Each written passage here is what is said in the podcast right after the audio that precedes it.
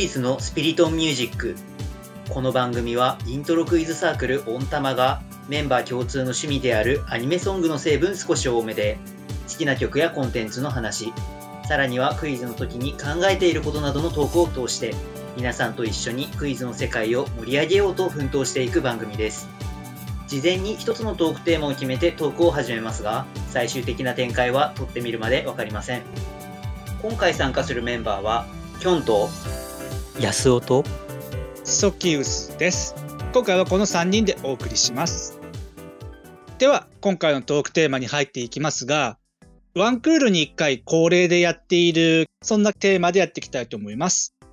今回のトークテーマは2022年冬クールの最新アニソンを振り返る回です。まあこの最新アニソン総計3回もいろいろやってきましたが前回2021年秋クールのアニソン振り返り会では、まあ私と安尾くんの2人が参加してた回だったんですけど、そこでまあ前回の最後に来季こういうのがあるよねみたいな話をしてその回も終わったので、まずはその辺の話を拾っていくところから始めたいんですが、じゃあ早速安尾くんに聞いてみようか。はい前回の最後に挙げていた作品だと、例えば Q があったね。ありましたねあと、あけびちゃんのセーラー服か、あの時挙げてたのは。はいまあ、まずはこの2つら辺に話を絞って聞いてみるけど、この辺どうだった？間違いないっすね 間違いないですか？例えばそれはどういう点で？まずその Q の方からいくとスタートラインという楽。曲が、まあ、オープニングに使われてるんですけどはい。実はこれ収録してる時点でその前に生でですね聞く機会がありましてほう。エールブルーが16人いるんですけど もうすんげえ迫力なんですよ16人もいるんで全員揃ってたやつを聞いたんだ。そうですそうですおー、確かに16人は迫力あるだろうな。でしかも PV とか見てもらうと分かるんですけどうん。横一斉になって踊る部分があってああ、はいはいはい。それをこう目の前でやられるとうおーってなったおー。ちょっとそういう視覚的なところ要素も含まってすごい記憶に残ってますねうんうんうん。曲自体もすごくスタートっていう声優の卵っていう題材にしてる作品ですけど、まあ、そういう意味でのこうスタートみたいなところでも絡めてすごく爽やかでいいなと思った楽曲でしたねあえてこういう言い方するけど、ベタに良かったね。ベタですねベタなんだけど町中華のこれだよこれみたいなあ、そうそうそうそう。いつもの味だよね。こういうのでいいんだよみたいなこういうのでいいんだよ。まあ、ほんとそれ、ほんとそれ。Q の楽曲、まあ、エールブルーの楽曲もそうだったけど、特にアニメの主題歌になって、まあ、エンディングの始まりの鐘の音が鳴り響く空、あれもあったけど、うん、やっぱり、こう、ストーリー性と相まってとでも言えばいいかな。そうですねあけびちゃんの方はどうだった？あけびちゃんもまあまあ まあ。まあまあ。前回の総計3回でも言及はしていたけれども主演メンバーにまあ安尾くんがよく推しているような方々が多数出演されているっていうのもあるっていう話をしてたけど、はい。まあ、楽曲で言ってもエンディング扱いとして挙げていいかな「バトン」って曲は主演でやってるダイアログのメンバーでもある村上真夏さんが担当したりなんかして。そうですね。本当に曲自体については作品始まってからちらっと見たっていう感じではあるんですけど、うん。この陳腐な表現を使っていいのかっていう。ん どういうこと？強い。なるほど。強い。その両曲とも劇中に登場するアイドルの福本美希ちゃん、はい。まあ、斉藤朱夏さんが声担当してるんですけど、それのこう歌ってるバージョンもあるっていうのがすごい、そうそうそうそう。それを主人公のあけびこみちちゃんがこう真似てる感じなのかなっていうふうにこうちょっと聞いてて、うーん。一応バトンの方は私はその斉藤朱夏さんが歌っている方のバージョンを先に聞く形にはなったけれどもまあミニアルバムとか出てましたしね。出てますね。でそれとまた比較できるっていう楽しさもまたあるよね。そうですね。とにかくそのアニメの作品自体が、例えば作画とか、ちょっと別の観点になりますけど、そこがすごく良い作品ななので、なんかすごい芸術作品を見ているかのような気持ちになりますね。そういうの合わせてみると。なるほどね。まだちょっと自分はこの作品に関してはちょっと本編の方を全然触れられていないので、まだ楽曲だけなので、映像の話はなんかこの後気にして見てみたいかな。これをちょっと聞いていただいている時点で、見てなければぜひこう見ていただきたいなという作品ではありますね。うんおすすめしたいです。じゃあ私が前回最後に挙げた作品としてスローループを挙げたんですけど、ああ、すごい好きそうだなっていう。まあ間違いなく好きではあるんですけど、その話をちょっとだけするのであれば、オープニングがポカポカイオンっていうユニットで、矢印っていう楽曲がオープニングで、エンディングがキャラで歌っているシワシワって楽曲なんですけど、前回の話した話に続けるのであれば、この二人のユニットの声って、まあ、下手したらその透明感みたいな要素が強く出すぎて、その透明感だけが耳を通り過ぎていくような楽曲になってしまうんじゃないかなっていう不安がちょっとあったんですね。そのアニメ放送前まで。だけれども実際に楽曲聴いてみたら、その透明感だけじゃない私個人的にはそのトランペットの印象的なフレーズがすごく聞こえてきて耳に引っかかるのが良かったなと思ったんですけど、強いて言うならば同じアニソンで言うなら、断末の分島さんのライトライトライズのイントロのような感じ。ああ、はいはい。あとエンディングがまさかシンガーソングライターのあさこさんが楽曲制作担当するとは思わなくて、私もファーストフライトとか楽曲好きですけど、個人的には安サビに行く前のところの部分の展開に驚かされたのがシュワシュワだったんですけど、まあ、やっぱスローループ良かったなっていうのはありますね。レーベルフライングドッグって時点で勝ったな。そうなんですよ。前の回でも言いましたけど、やっぱフライングドッグは私にとっても大勝利なレーベルですんで。じゃあ、ここからは、それ以外の作品の話もしていこうかなと思うんですけど、せっかくなんで一度キョンさんに振るね。はい。まあ、あんまり最新楽曲は、みたいな話はこのテーマやるとき何度も言ってる話ではあるけれども、じゃあ改めてこのクールでってなってくるとどう？このクール、本当に何にも、ほほぼ何にも触れてきてませんでしたね。まあ、生活環境の変化も大きいんですけど、うん。触れる機会があまりなくっていうところはあります。それだと、以前、きょんさんが挙げていた作品で、今期その、まあ、シリーズものの続きみたいなので公開されたので言えば、進撃の巨人のファイナルシーズンの分割2クール目がこのクール入ってたんだけど、その辺とかだとどう、そうなんですよね。放送されてるのは知ってたんですけど、うん生活環境の変化で、その時間 NHK を見ることがなくなってしまったせいで、あ、そうだったんだ。シムがオープニングやってるっていう話は知ってるんですけど、そんぐらい。えっと、オープニングがシムのザ・ラムリングっていう楽曲なんですけど、ちょっと私の話もしちゃうのであれば、今期のナンバーワン、個人的にはこのエンディング、樋口愛さん悪魔の子ですね。ほう。樋口愛さんは、私は以前アニソンとして、闇芝居っていう作品の柔らかい仮面っていう楽曲で名前を知ったんですけど、その時はその闇芝居っていう作品のその悲しい感じっていうか怖い感じみたいなのが一緒に乗っかって、そういうイメージを樋口愛さんの楽曲に抱いてたんですけど、この悪魔の子、まあもちろん進撃がすごい人気だっていうのもあって、海外にもすごい聞かれてるっていうのはあるんですが、それ以前に楽曲単体で見ても、前半、なんかケルト音楽みたいなサウンドから始まって、で、サビになると、中低音な樋口さんの歌声が一気に解放されていく、この解放感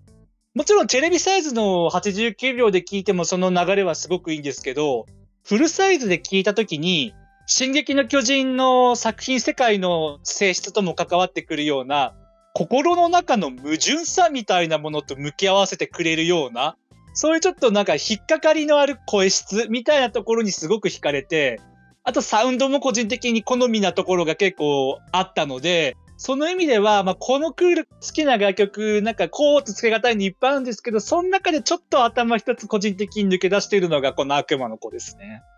ちょっとそれ聞いてみたくなりました。樋口愛さん最新アルバムをこの収録をしたぐらいの時に出てるんで、ちょっとそっちの方もまだ自分は聞けてないんですけど、そっちも合わせて聞いてみたいななんて思ったりしてるんですけど、あと、きょんさん的な話題に引きつけて言うのであれば、今期は福山よしきさんが主題歌を歌っているファンタジー美少女受肉おじさんとのオープニング、暁のサラリーマン歌ってましたけど。作品は全く存じ上げませんし、なんなら暁のちゃんと弾けてないんですよ。やっぱ福山さん、奥さんが詩書いて、福山さん作ってみたいな感じで、で、やっぱりこう真っ赤な誓いのイメージが強いまあまあまあ、どうしてもあると思。うんですけど、このすごい昔懐かしいその感じがこの暁のサラリーマンからドカって出てきてる感じがして、それはわかるわ。この作品チェックはしたんですけど、はい。本編が始まる前とかいなくてもいきなりこうオープニングから始まる構成大体今のところになってるんですけど、始まるといきなりもう福山さんのバーンっていう声がしてくるんで彼の声はパンチありますからね。もうえ武装錬金始まったみたいなそう、本当そうなんだよね。今回も過去の回同様、このクールのアニメ主題歌をまとめた Spotify のプレイリストをリンクで概要欄貼ってあると思うんですけど、まあ、詳しくは楽曲そちらの方聞いていただきたいんですが、一応そのプレイリストを私自身も使いながら結構ランダムで再生することがあるんですね。で、ランダムでこの暁のサラリーマン弾くと、あれ何のアニメだっけって一瞬迷うこの感覚ね。でもやっぱこう昔食べたさっきの町中華じゃないですけどああ。すごい良さがあってしかもこれエンディングがルーチェ・トゥ・ウィンクル・ウィークっていうアイドルユニットとの対比がなおさら面白いというか、まあ、このオープニングエンディングの組み合わせ見たときに、何のアニメだこれはってなりましたね。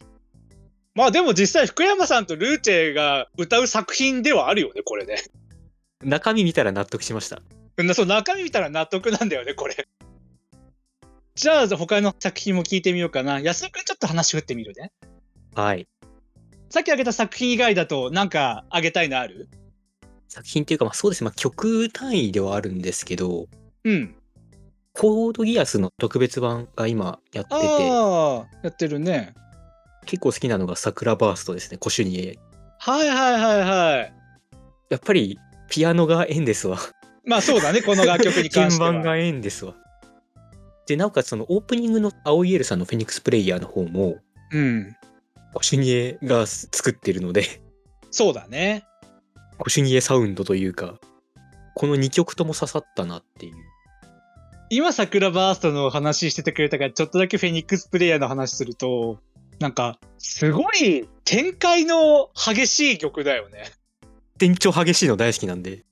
転調激しいし、21世紀のアニソンっぽいとでも言えばいいのかな。しかも、ものすごいメロディーも跳躍激しいし、まあ、それは葵さんの技術もあるだろうけれども、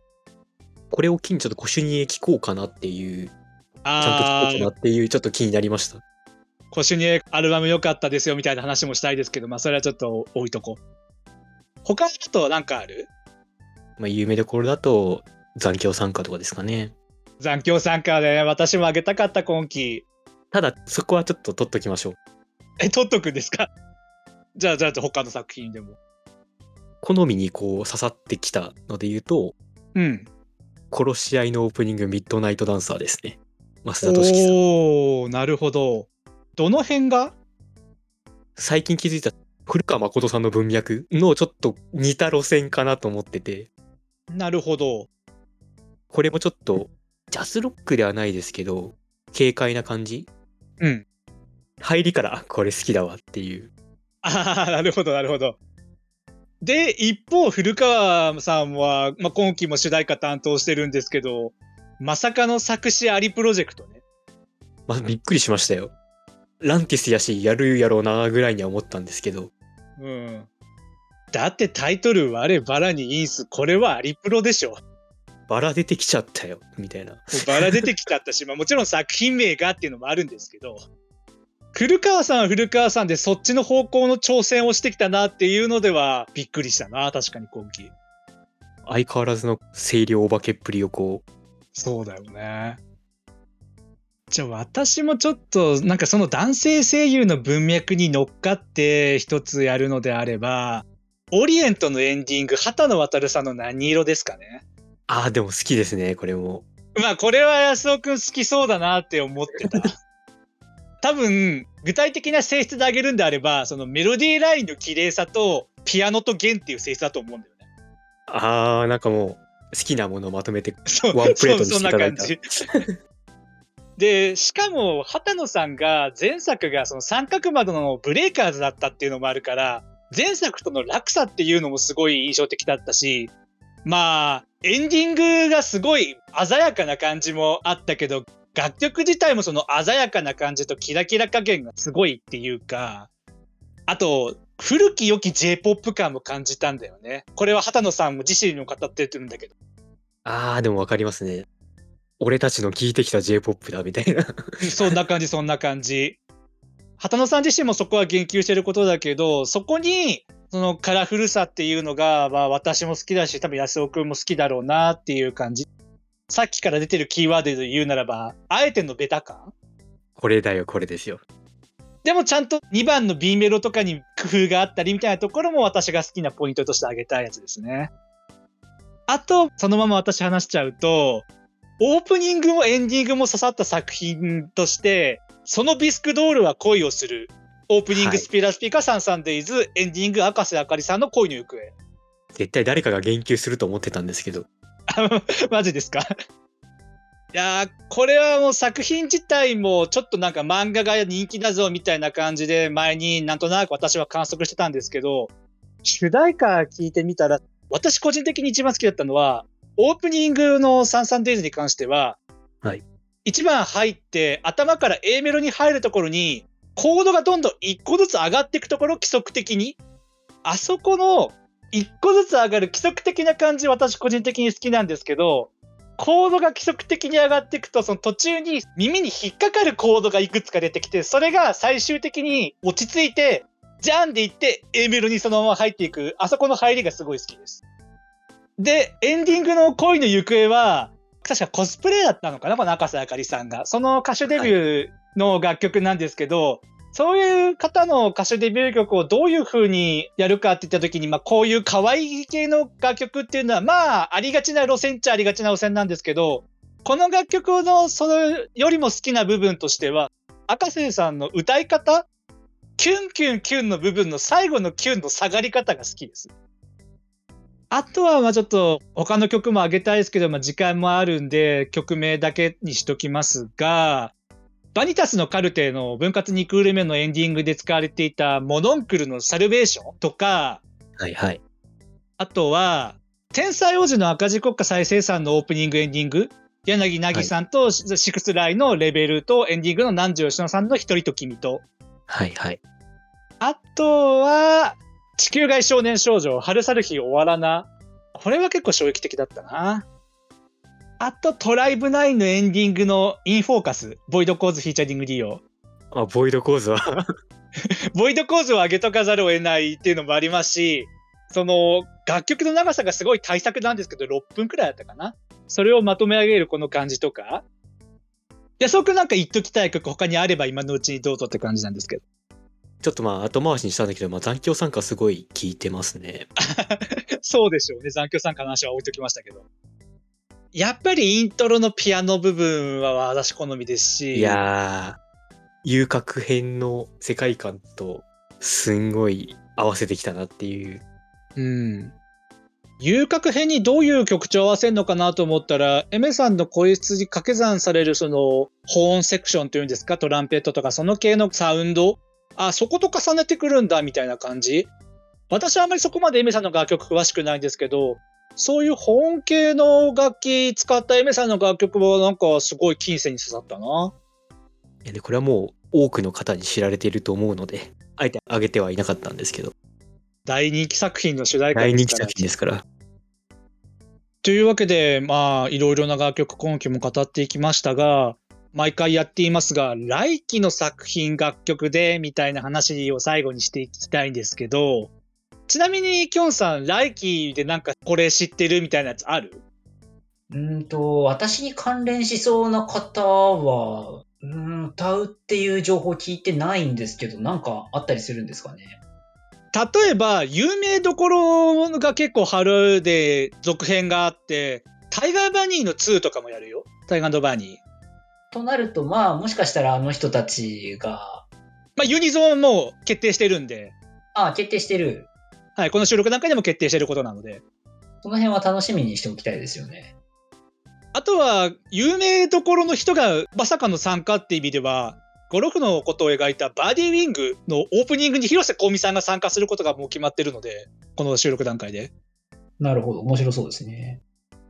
安尾くんはなんか来期になってるのこの時点であったりする？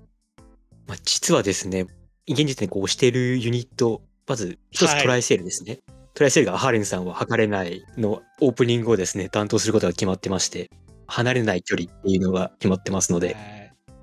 しかもダイアローグが春2つあるんですよ。そう、ダブルタイアップなんですよ、ハルクール。まず、骸骨騎士様、ただいま異世界へお出かけ中のエンディングの僕らが愚かだなんて誰が言った？はい。実はもうライブで聞いてるんですよ、これ。そうなんだ。もうこの収録時点でも聞いている。やばいっすね、これ。そうなのか。全然まだその曲は聴けていないので分かりませんけど。ついにあの田淵智也と KZ が手を組みましたので。おお、それは期待大ですね。で、もう一個が、恋は世界征服の後でのエンディはい、ングそうですね。になってる、恋は世界定理と共にっていう、こっちはまだ聞いてないんですけど、結構可愛い系の曲で、しかも、鬼瓦の竹内幸子さんが、らしいですね。ちょっとその情報は耳にしています。私楽しみです。鬼瓦好きなので。こちらもね、楽しみにしたいなと思っております。恋は世界征服の後でのオープニングが大石正義フィーチャリング田村ゆかりという名義だけが発表されてるんですけど、何してくれるんでしょうっていう。なんかもう期待しかない。まさかの featuring 田村ゆかりで来るとは思わなかったので。あとは、安尾くん的にというか私的でももちろんあるんですが、ヒロインたるもの、リップリップのユニットのマネージャーになったみたいな女の子が主人公になる作品なんですけど、もちろん主題歌をリップリップが担当するので、ミュージックレイン的な話題としてはこれももう一つあるんじゃないかなと思いましたけど。あげたいです。あげないといけないですね、むしろ。じゃあそのまま私がこれ気になってるっていう作品をあげちゃうのであれば、まずは、街角魔族2期でしょうね。1期の曲が個人的にオープニングが素晴らしすぎたので、やっぱり2期も期待せざるを得ない。同じメンツなので。もうこれは期待高まりますよ。あと、分かりやすいところで言えば、友達ゲームっていう作品のエンディングを水木奈々さんが歌うことが決定していて、この作品が友情か金かの心理ゲームみたいな作品らしいんですけど、その世界観にどういう楽曲を合わせてくるのかっていうのはすごい気になってますね。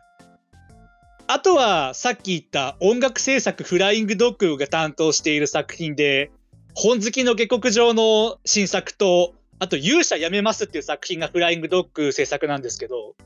特に勇者やめますに関してはもう鈴木みのりさんと遠山奈緒さんが主題歌、オープニング、エンディング担当することはこの時点でも発表されてて、ああ、なるほどっていう感じですね、もうすでに。こいつはみたいな。うん。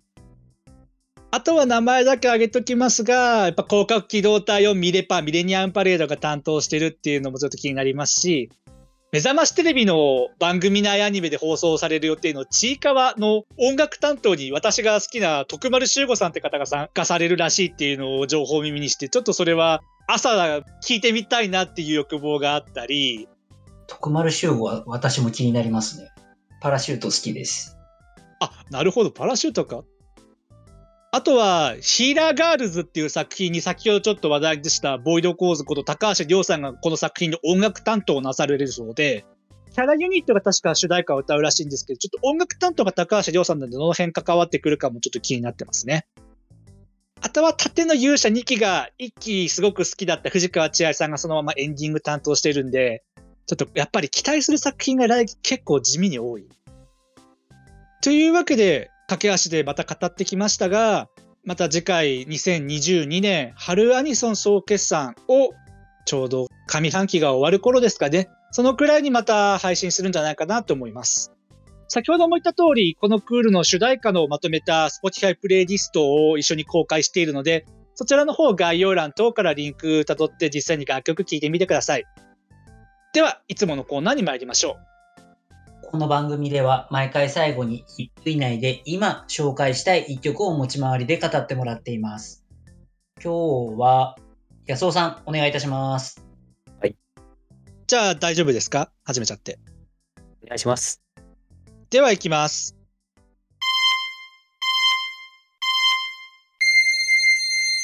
私がえー今回えー紹介したい楽曲は、ダイアローグの花咲く僕らのアンサーをという楽曲です。こちらですね、ダイアローグのサードシングルのあやふわアスタリスクのあのカップリングの楽曲なんですけれども、こちらですね、作詞作曲、まあ、瀬名渡さん、で、選曲が中山雅人さんということで、まあ、その、まあ田淵さんが音楽プロデュースはしてるんですけれども、オーダーをかけたときに、やっぱりこう一言でこの楽曲を表すのであれば、やっぱり多幸感がすごい感じられる楽曲になってます。本当にその明るいこの曲調の中でこう未来をこう歌っている曲なんですけれども、非常にこう通して聴いてるとその歌詞であったり曲調であったりに非常にこう多幸感たっぷりの楽曲になってます。で、これまあ、いつその、この回が配信されるかちょっとわからないんですけれども、この新生活でこう不安になったりとかする時とかがあると思うんですけれども、そういった状況にぴったりの楽曲だと思っています。ぜひこれ、あやふわアスタリスクと一緒に聴いてみてください。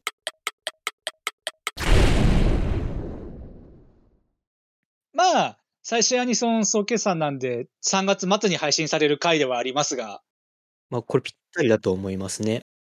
田淵智也さん曰く一番お金がかかってる楽曲らしいです。へえ。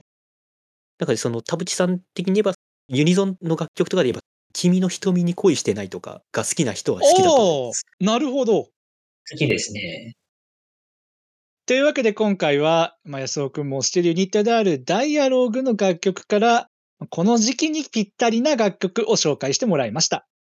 ではエンディングです。この番組は水曜日と土曜日の夜7時の週2回プラスアルファで新しいエピソードを YouTube、Spotify、Apple Podcast、Google Podcast で配信しています。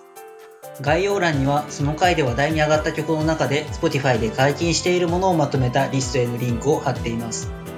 そして各種ポッドキャスト媒体ではその回に関する簡単な振り返りや参考にした資料などを掲載しています。また YouTube や Twitter でのハッシュタグスピリトンミュージックなどで皆様のコメントをお待ちしています。最後にもしこの番組が面白いなと思ってくださいましたら YouTube のチャンネル登録や高評価ボタン Twitter のフォロー、サブスクリプション登録などしていただけると幸いです。それではまた次回お会いいたしましょう。